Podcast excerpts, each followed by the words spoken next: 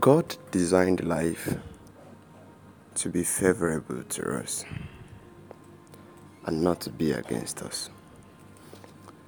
Hi, good morning. Welcome to the Rise Morning series. I trust you had a wonderful night rest. So yesterday we began a series on goodness and mercy, and our, our anchor scripture is Psalm chapter twenty-three, verse six. In the Good News translation of that scripture, the Bible says, "I know that your goodness and love will be with me all my life, and your house will be my home as long as I live." Now, let's see this.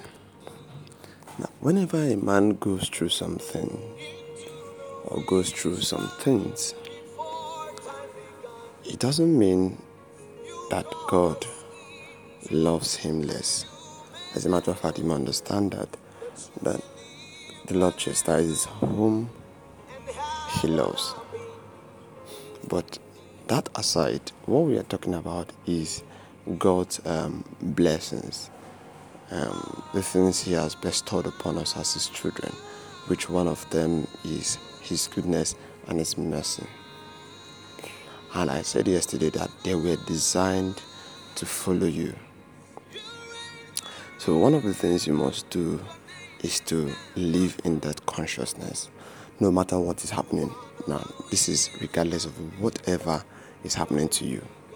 You may, may, you may just have lost your job yesterday, but you can still say to yourself, goodness and mercy follows me all the days of my life.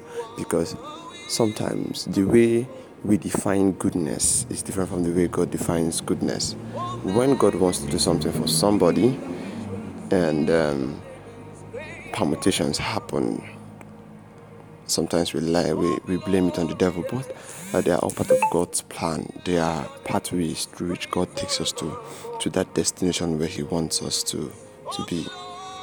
So it is a it is a place of awareness to know that goodness and mercy follows me all the days of my life. But if you can see, you can see the way this translation puts it. They say, "I know."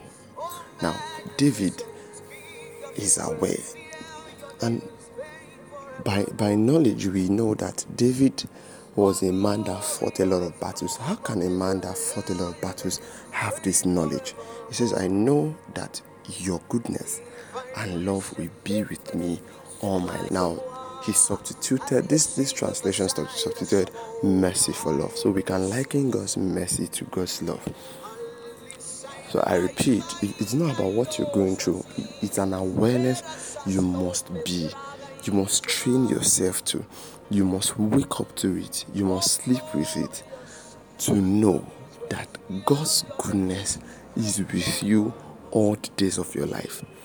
And it's just a matter of time before devil begins to, devil will see that, ah, this person I'm fighting, I'm wasting my time.